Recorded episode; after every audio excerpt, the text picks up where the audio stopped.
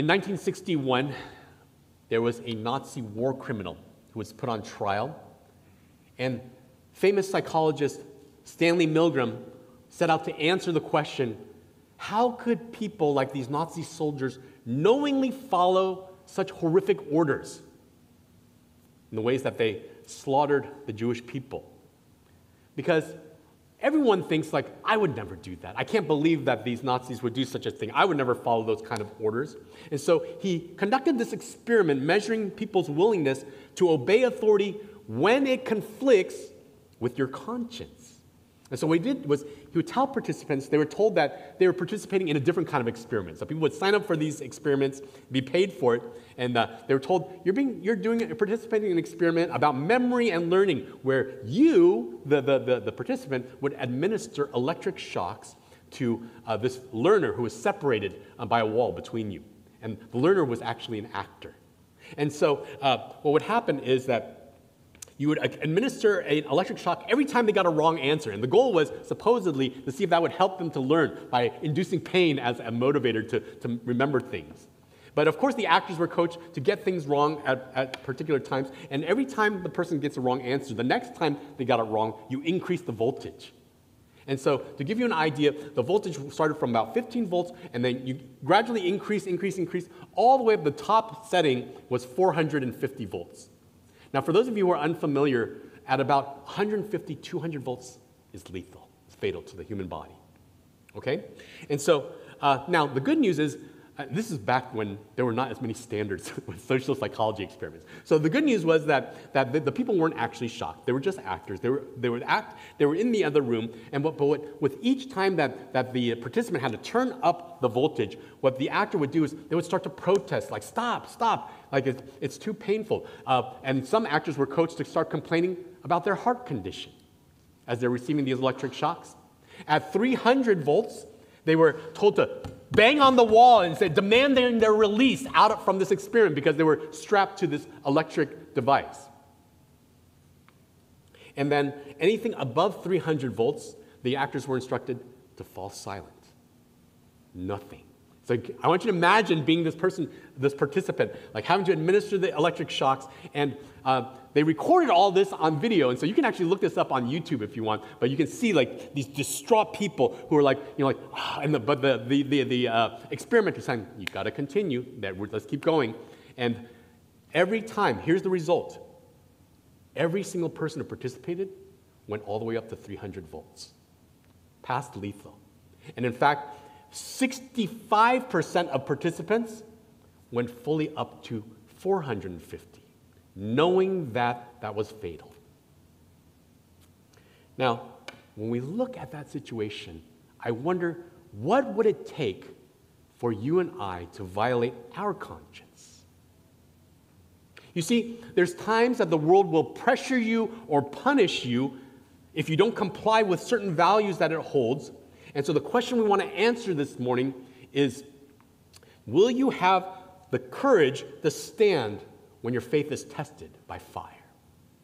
If you have a Bible, turn in it to Daniel chapter 3. Daniel chapter 3, there's Bibles underneath the seat in front of you as well if you want to follow along. We're continuing this series called Between Two Worlds.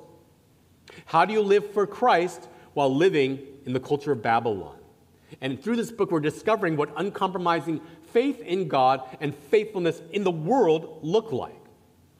And you might remember, for those of you who are tuning in for the first time, maybe, that because Judah, the nation of God's people, had turned away from God towards idolatry and immorality, just as God warned them and prophesied, the Babylonian Empire comes in, conquers them. You want idolatry? Here. Now you get to be swallowed up by an idolatrous culture. And it takes their sons, like Daniel and his friends, into service of a pagan king and culture. And the decisions that they have to make on a daily basis is Am I going to be shaped by life in Babylon or by God? Now, the good news is, as they're facing all these kind of compromises, they trust God and they remain faithful to Him. And as a result, they receive so much of God's favor, including in chapter 2, we saw that God gave them knowledge and interpretation of King Nebuchadnezzar's dream about this giant statue representing all the empires to come from after Bab- Babylon and afterwards.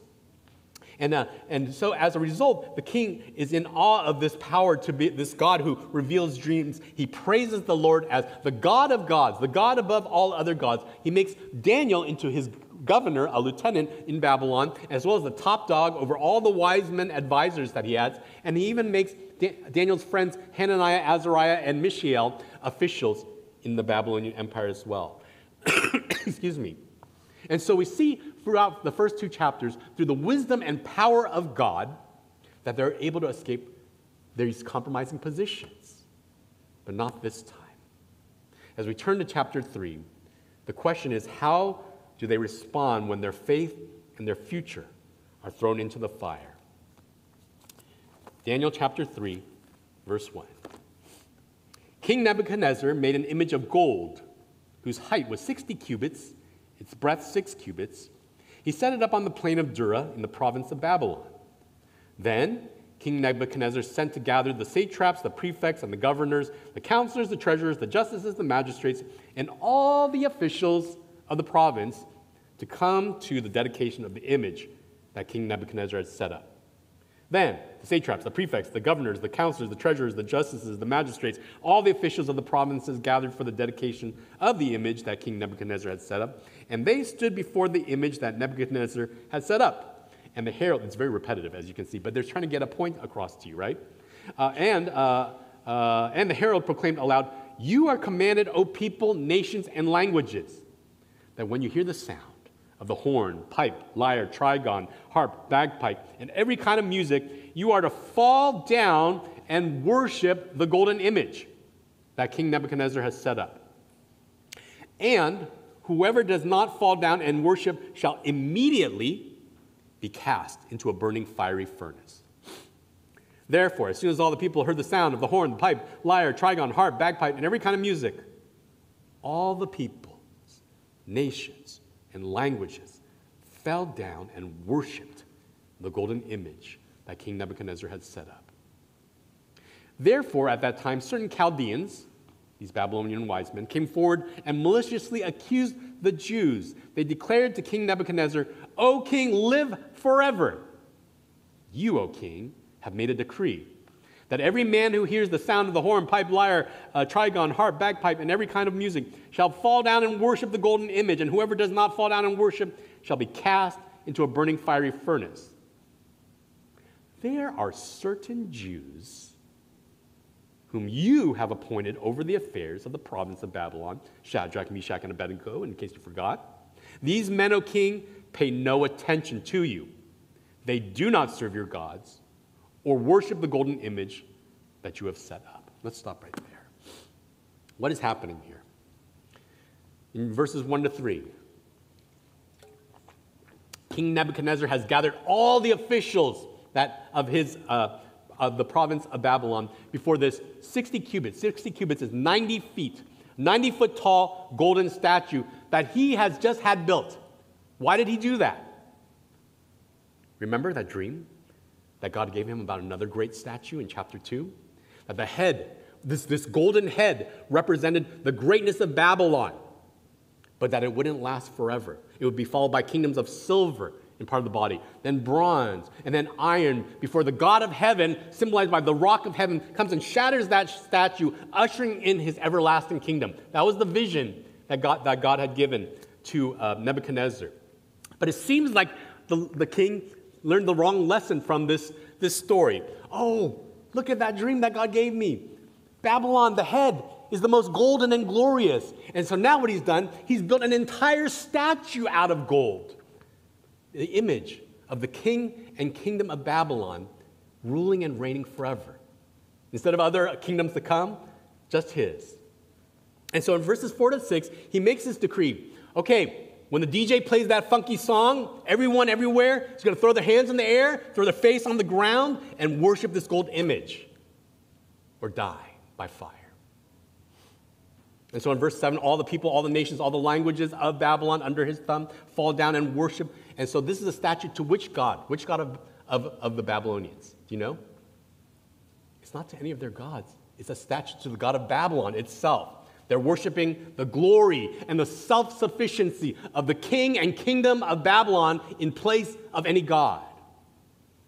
Now, here's where the story takes a little turn, right? In verses 8 through 12, all of these wise men, do you remember these wise men that, that were supposed to be helping and advising the king? The same wise men who failed the king in chapter 2, verse 12, who got saved, God saved through Daniel and, and his friends in chapter 2, verse 24, they turn against Daniel's friends now because that's how you play the game. That's how you get ahead. That's how you value success in Babylon. These guys who saved us, you have friends like that?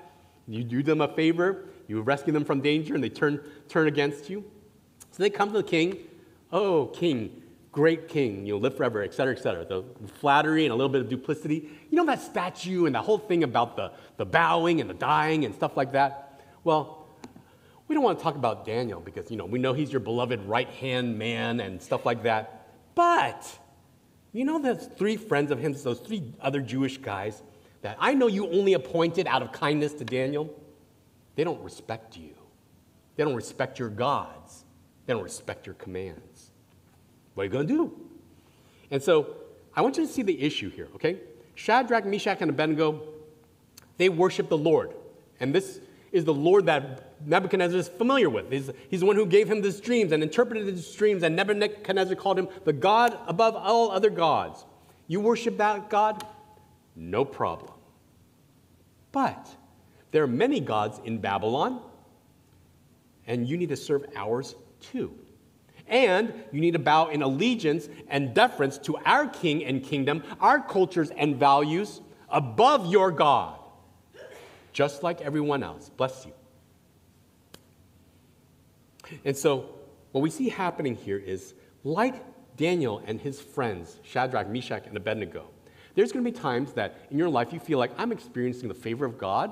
I've been experiencing the favor of men in my job or in my position or in my uh, reality. But the truth is that we need to be ready for Babylon to still threaten us to bow to its values and idols, no matter what season of success or goodness you're going through. You see, the reality is there are times when the culture's principles and practices are going to be in opposition to the goodness of God and His Word. And so you cannot be surprised when the world turns against you. Even people that you know, that people that you like, people that you thought you had favor with, turn against you. And the, the problem here is that if you refuse to bow to their image and their ethics, then you're going to find that suddenly you don't have as many friends as you thought. Now, I want you to get this straight. In our about Babylon today, you're never going to get in trouble for saying that Jesus is my personal Savior. You'll never get in trouble for Jesus being your personal Savior but you will when you say that there is no other name under heaven given amongst men by which we must be saved. You'll get in trouble when you say things like, He alone, as Savior and Lord, sets the standards about what is right and what is wrong, about sexuality and identity, about marriage and morality and money. And so society says to us, you're free to marry in a traditional way. Uh, you're free to save your sex, uh, save sex for your marriage bed if that's your thing. That's fine and good. But how dare you label someone else's choice as sin? How dare you not bow to my sexual preferences? How dare you ba- not bow to my political messiah? How dare you not worship the treasures and pleasures of the American dream? How dare you not affirm that my preferences are just as valid as Jesus's? And if you don't, our culture will punish you. They may not throw you in a fiery furnace, but people will reject you, people will denounce you, businesses will boycott you, and that's just the same spirit of Nebuchadnezzar at work in our world today. So, how do followers of Jesus respond to something like that? Verse 13. Then Nebuchadnezzar, in furious rage, commanded that Shadrach, Meshach, and Abednego be brought. So they brought these men before the king. Nebuchadnezzar answered and said to them, Is it true, O Shadrach, Meshach, and Abednego, that you do not serve my gods or worship the golden image that I have set up? Now, if you are ready when you hear the sound of the horn, pipe, lyre, trigon, harp, bagpipe, every kind of music, to fall down, worship the image that I've made, well and good. But if you do not worship, you shall immediately be cast into a burning fiery furnace. And who is the God who will deliver you out of my hands? Shadrach, Meshach, and Abednego answered and said to the king, O Nebuchadnezzar, we have no need to answer you in this matter. If this be so, our God, whom we serve, is able to deliver us from the burning fiery furnace, and he will deliver us out of your hand, O king. But if not, be it known to you, O king, that we will not serve your gods or worship the golden image that you have set up. In verse 13 and 14, the king's fury is burning hot. He brings these three boys in. Is it true? You won't serve my gods? You won't bow to my image? So in verse 15, I'll give you a second chance. Let's do it this way. When the DJ plays my favorite song, you get down, you get busy worshiping this image of gold. Good. But if not, you're going to burn. And then, in his infamous statement, what God can deliver you out of my hands? It's chilling, right? He's just giving glory to God, the Lord, in the last chapter, that he was the God above all other gods, the one who gave him this dream, the one that interpreted this dream for him. He worshiped him, I honored him, and yet he cannot save you from me, destro- my, my decision to destroy you. And so in verse 16, Shadrach, Meshach, and Abednego, this is how they reply. We don't even need time to discuss this in committee. Our answer is not going to change. Who can deliver us from the most powerful man in the world? Verse 17 and 18, the God we serve is able. And even if he doesn't, just so you know, O king, we will not bow. And if there's nothing else you get this morning, the big idea from this text is that, like them, we need to be courageous to stand for our faith even when we face the fire. You see, in Romans chapter 13, the Apostle Paul instructs us that we need to respect and be subject to the government because their authority is from God. And so, in most things, we need to respect and honor the authority above us. And Daniel and his friends, they do that. In chapters 1 and 2, they rely on the wisdom and power of God to honor the king, to honor their job while honoring God. And yet, those moments when the laws of men are in opposition to the goodness of God and His Word, then Acts chapter 5, verse 29 says, We must obey God rather than men. Okay, so what does that kind of courageous faith look like? How do you do that? Well, when we read this passage, I want you to see that Shadrach, Meshach, and Abednego, they declare two important principles that I believe can be a guide for us, a picture of how do we live out courageous faith to stand in the fire. They say two things, and I want you to see this. I believe that God can, and yet I trust him even if he doesn't. So let me break those down into two pieces for you. Verse 17, what, is it, what do they say to the king? The God we serve is able to deliver us. And so there's the first piece. Courageous faith declares that, believes that God can, that he can deliver us. And so it begins with knowing, courageous faith looks like do I know that God is bigger? That God is bigger than this problem, than my anxiety, than my enemy. That God is bigger than my lost job, my broken marriage, my cancer. That God is bigger than my sin. That God is bigger than my shame. That God is bigger than the grave. Do I know with certainty that God is able? Because courageous faith believes that God can. But how do they know that God will deliver them from this fire? The answer is that they don't. You see in verse 18, they say, but if he doesn't, if not. So what's happening here is there's no direct promise from God. There's no direct prophecy saying that, yes, if you go into the fire for Jesus then, or for the Lord, then you, he'll rescue you from it. God doesn't pull them aside beforehand and kind of, hey guys, here's what's going to happen, and give them an explanation of how it's going to go down. So don't worry about it, don't sweat it, just trust me, right? They don't receive any direct commands or instructions or promises from God about this specific situation.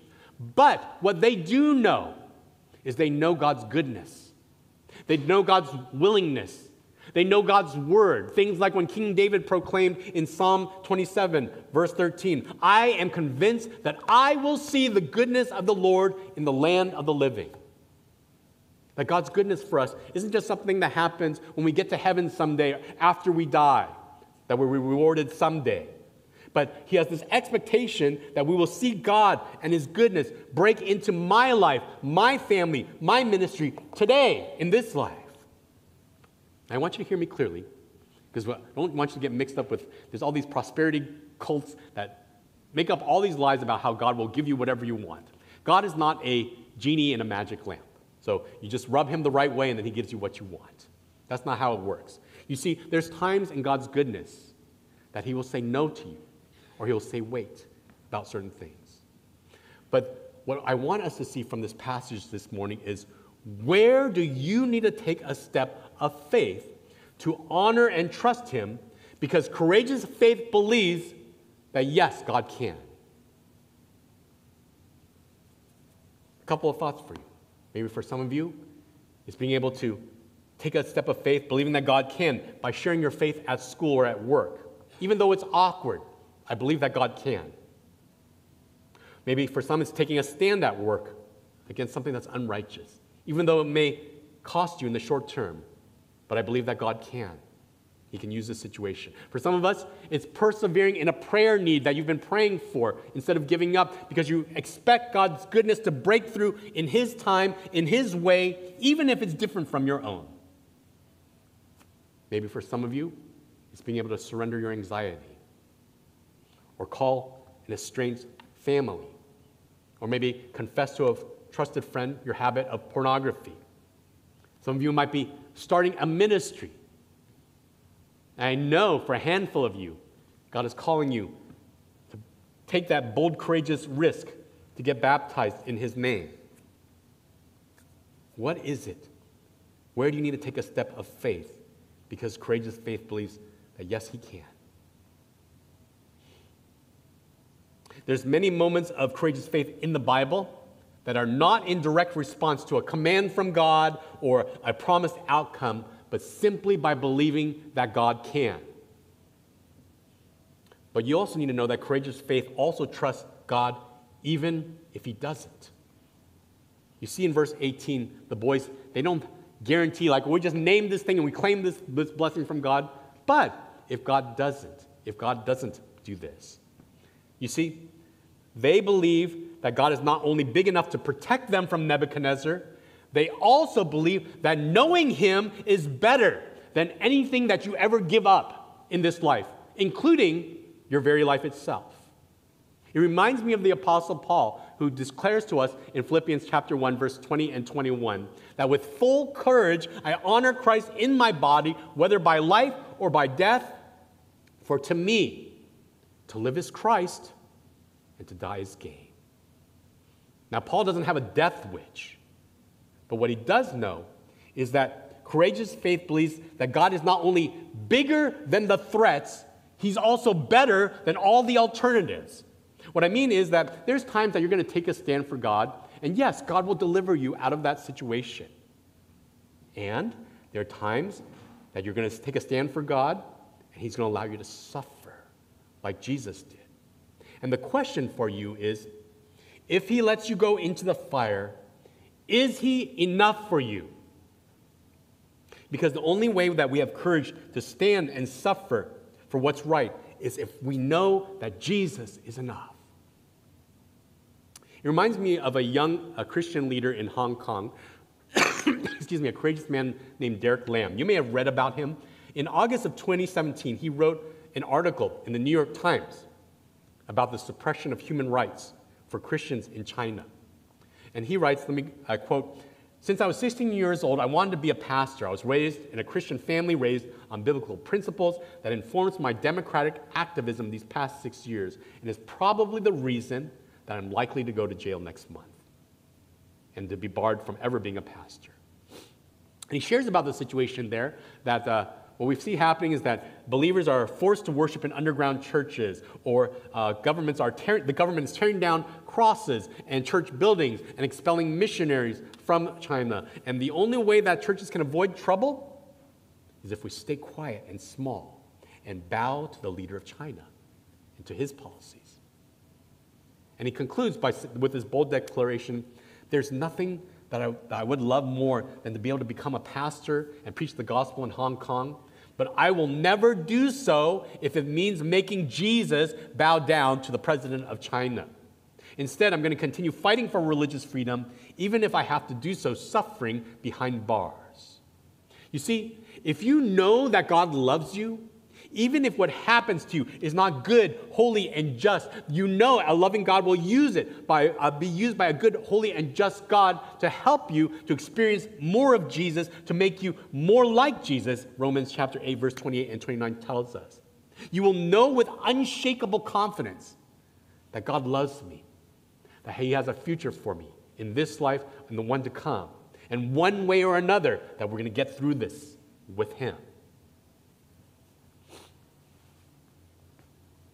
Now, if the story ended there, be remarkable, right? This remarkable human uh, declaration of, of courageous faith.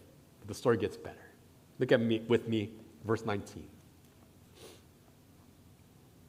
Then Nebuchadnezzar was filled with fury, and the expression of his face was changed against Shadrach, Meshach, and Abednego. He ordered the furnace heated seven times more than it was usually heated. And he ordered some of the mighty men of his army to bind Shadrach, Meshach, and Abednego and to cast them into the burning fiery furnace. Then these men were bound in their cloaks, their tunics, their hats, and their other garments, and they were thrown into the burning fiery furnace. And because the king's order was urgent and the furnace overheated, the flame of the fire killed the very men who took up Shadrach, Meshach, and Abednego. And these three men, Shadrach, Meshach, and Abednego, fell bound into the burning fiery furnace. Then King Nebuchadnezzar was astonished and rose up in haste. He declared to his counselors, Did we not cast three men bound into the fire? They answered and said to the king, Oh, true, O king. He answered and said, But I see four men unbound, walking in the midst of the fire. They are not hurt. And the appearance of the fourth is like a son of the God. Then Nebuchadnezzar came near to the door of the burning fiery furnace and declared, Shadrach, Meshach, and Abednego, servants of the Most High God, come out and come here. Then Shadrach, Meshach, and Abednego came out of from the fire, and the satraps, the prefects, the governors, and the king's counselors gathered together, saw that the fire had not had any power over the bodies of those men. The hair of their heads was not singed, their cloaks were not burned, not harmed, excuse me, and no smell of fire had come upon them. So, this is the moment. Verse 19 through 21, the king is furious. He orders that the furnace be fired up seven times more than normal, and he takes his, his strongest soldiers, has them tie up and toss in these three boys with all their flammable clothes on so they can be human torches. Verse 22 and 23 as they cast these three men bound helplessly into the fire, the heat is so fierce it actually kills the executioner guards. But here's the moment. I don't want you to miss this. Verse 24 and 25. Nebuchadnezzar cannot believe his eyes. He rises to his feet. He's talking to his advisors, but he's looking at the fire. Didn't we toss in three men? Yep. But there's four. There's another. And they're walking around this fire unhurt. The only thing that's burned off is their chains. And this fourth person, he is radiating glory like a son of the gods. And as New Testament Christians, we know that's a pretty safe bet. It is not just a son of the gods, it is the Son of God. As most theologians agree, this is a pre incarnate appearance of Jesus Christ. Verses 26 and 27 this astonished king, he declares, You servants of the most high God, come out here. He finds that the fire had no power over them. Their hair isn't singed, their clothes aren't burned, there's not even a whiff of smoke as they come out. Now, I need you to hear this this morning. Because some of you are either going through a tough situation or you're about to. And you wonder, where's God in this? I've been praying. I thought He would help me, I thought He would deliver me from this situation. And I want you to hear me clearly. Did you see this in this passage? God did not save them from the fire, He was with them in it. Someone needs to hear that this morning. Because a lot of times we get our faith turned upside down because we expect God to do things our way. Why didn't you take this, this trial, this suffering away from me? I tried to follow you and do the right thing, and yet I still suffer for it. Why didn't you take, keep me from this fire? God didn't save them from the fire, He was with them in it. And so, for you and I, we can be confident that God is with us no matter what happens in this world or in this fire. That there's a reason when, when God prophesied about the coming of his son, he called him Emmanuel, God with us. That in the fire, he is with you, he is comforting you, he is strengthening you, he can give you peace, he gives us future and a hope in the fire. There was a fourth man with them, and as a result, they came out from the flame completely unharmed. The only thing that burned was the ropes that bound them. And I want you to see that this points forward because this same fourth man will go to a cross.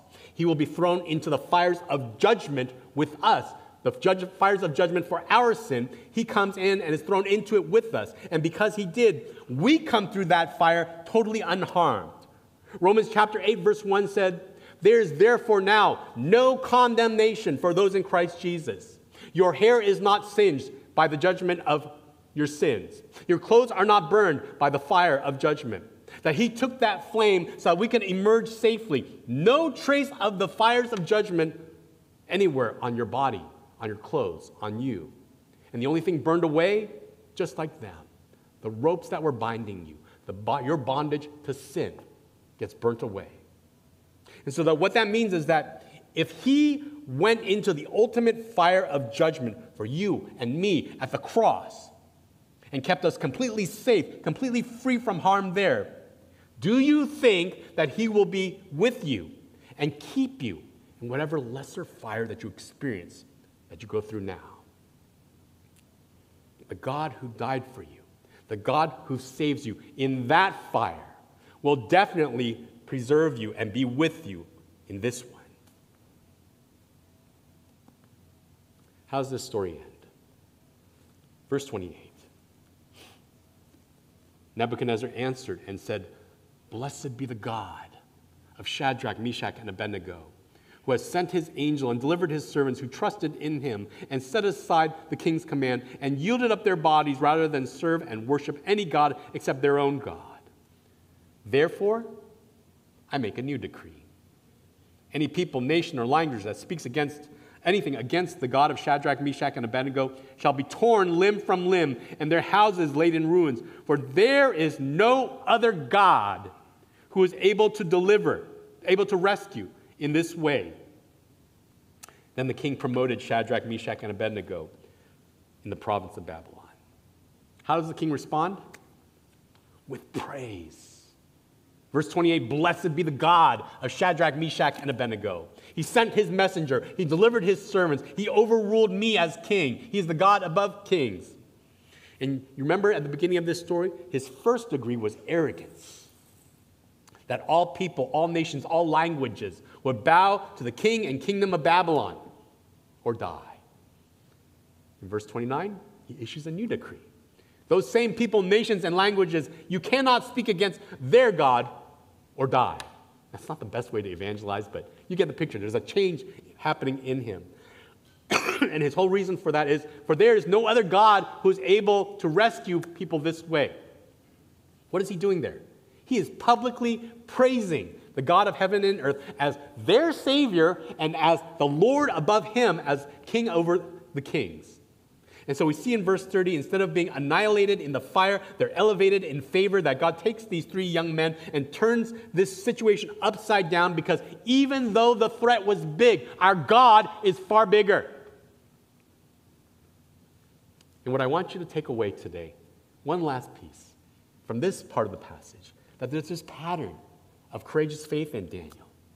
And the pattern is that they're consistently being a testimony by praising God publicly. Remember back in chapter 2, verse 30? After interpreting the king's dream, what does Daniel do? He says to the king, It's not because I have more wisdom than anyone else, but this mystery was revealed to me by the God of heaven. He publicly, in front of the king, gives glory to God. Chapter 3, verse 17, we just read it today. Shadrach, Meshach, and Abednego. They say to the king, We testify to you that the God we serve is able to deliver us, and that he's still good, even if he doesn't. And then, right here in this part of the passage, even this pagan king, who we're going to see his faith kind of goes up and down throughout the, this, uh, this, from the beginning of Daniel till now, even this pagan king is publicly giving glory to this God who is a great deliverer. And so, likewise, as we consider having courageous faith in the fires of your Babylon. I know this is a really, like, it's one of those stories that, like, yes, Shadrach, Meshach, and Abednego. For me, no, not quite there yet. As you consider having courageous faith, perhaps let's start with a small step, a bold step for you, though. So I talked about with you that each month we're going to give you these monthly kingdom challenges from the book of Daniel for you to, something for you to practice for a whole month.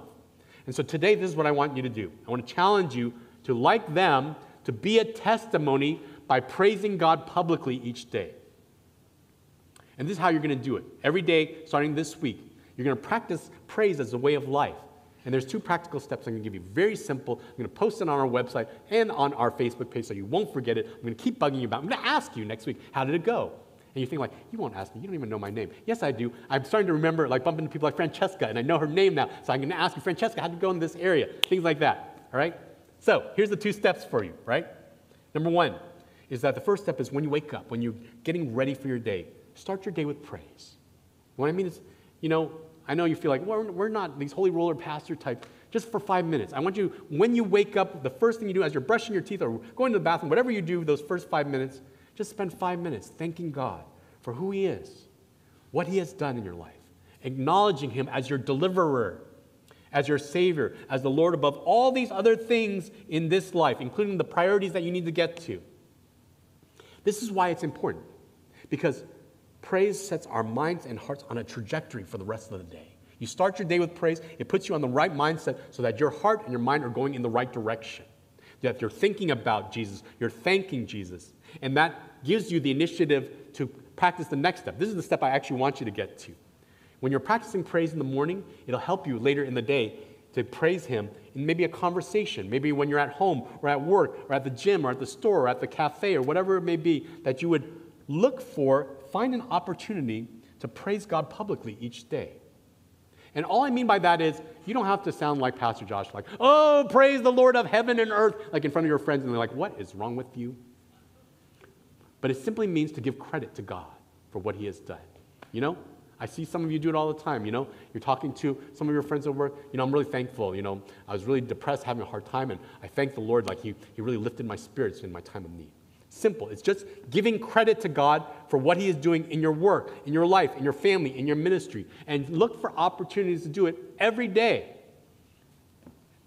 You, you know what? I pray with my kids every, every night, and the th- three things we practice is giving thanks to God, saying our sorries to God for sins we've done, and also our, asking God for help. What are other helps? And even they can find at least something that they can thank God for. So I know you can do it too, and you can say it to someone near you. And so, um, if you do this daily, what happens is not only will praise become part of your normal vocabulary, because the reality is, a lot of times, many of our relationships are focused only on the negative things. God, my life sucks. God, I need this. God, I need that. But learning to develop praise as part of our normal vocabulary, and what's going to happen is it's going to transform you. It transforms our awareness of God, our experience of God, our thankfulness towards God. We're running a little past time. This past July, uh, my 10 year old son, Indy, he took me aside and uh, he said, Daddy, um, I think that I heard God speak to me for the first time. It's kind of exciting, but then also kind of like, what kind of crazy thought do you have in your mind, son? But God, I, I think God spoke to me for the first time in my heart. I said, okay, let's talk about it. God wants me to share my money and a Bible with a homeless person. It's great, right? This is the model at our church. Let's share a tangible and a spiritual blessing to people so that they get the gospel, right? I said, okay, let's do it. Let's just try it as an experiment. I said, it has to be your money, though. Not, you're not asking me for, for money if this is God telling you to do it. And he did. Now, he doesn't really understand the value of money, so you can't see it, but if you look closely, that's a $50 bill in his Bible. He doesn't understand. It's fine, okay? I said, it's your money. You decide what you want to do with it. So he took his own money, and then we took one of the Bibles that we give away to people at church, and that we talked through, coached them a little bit about um, what does Jesus want you to say to that person. And so we drove out, some of you know, to the Lucky Plaza, uh, right down on A Street, and we walked around looking for a homeless person, and, and usually there's a lot of, of, of uh, unhoused people in that plaza. But after about an hour of fruitless searching, he was discouraged. I said, okay, son, let's take a break. You know what? Um, let's take, let me take you to Jamba Juice, give you something to drink. He's like, why? I didn't do anything yet. I don't deserve a reward. You know, he, um, he's already thinking that way. He's like, here's an opportunity for grace. It's not because all God cares about is your faithfulness. Let him be in charge of the fruitfulness, right? And so we're inside, and, as, uh, and I tell him, you know what, uh, Indy, why don't you pray? Let's pray, and I want you to ask Jesus to lead you to the right person. Good moment. Thank you, God. Right after we prayed, we received our order, and then he looked right outside, and he grabs my arm, he points outside, that's the lady. That's the one Jesus wants me to give this to. And I love this moment. He pulls a Daniel. This is my whole point of this story. He doesn't point to his own ability or generosity. He simply gives credit to Jesus publicly. He says to this lady, uh, Excuse me, just want to tell you, Jesus loves you. And he wants to give you some money for food, for, and he wants to give you a Bible for your heart. I taught him to say that. And, and he did this on his own initiative, I wrote the church address inside the Bible if you want to come visit me. It is sweetness to my soul to see him growing in courageous faith. But it's just a starting point. The reality is, for you and me, life is more complicated. Life is filled with pressures, dangers, fires that force us to choose the values of Babylon or the goodness of God. And so, as you go back into the world today, may the testimony of Scripture empower you to be courageous in the fire. Be ready for the threats from Babylon. Be courageous in standing for your faith. Be confident that God is with us. And be a testimony giving credit to Jesus today. Would you bow with me in a word of prayer? Heavenly Father, we thank you. We thank you for your goodness. We thank you for the, this historical record of what you did in the lives of Hananiah, Azariah, and Mishael. Thank you for being a faithful God. Thank you for teaching us to be courageous, to trust that you are the God who is able to deliver us out of fire, and to still trust that you are good, even when you don't, that you have a better plan, and that having you is better than all the treasures and pleasures of this world, than all of, than even escaping uh, the pains of suffering or death, that you are better. May that be the conviction of our heart that we might stand in courage in the fire. In the name of Jesus.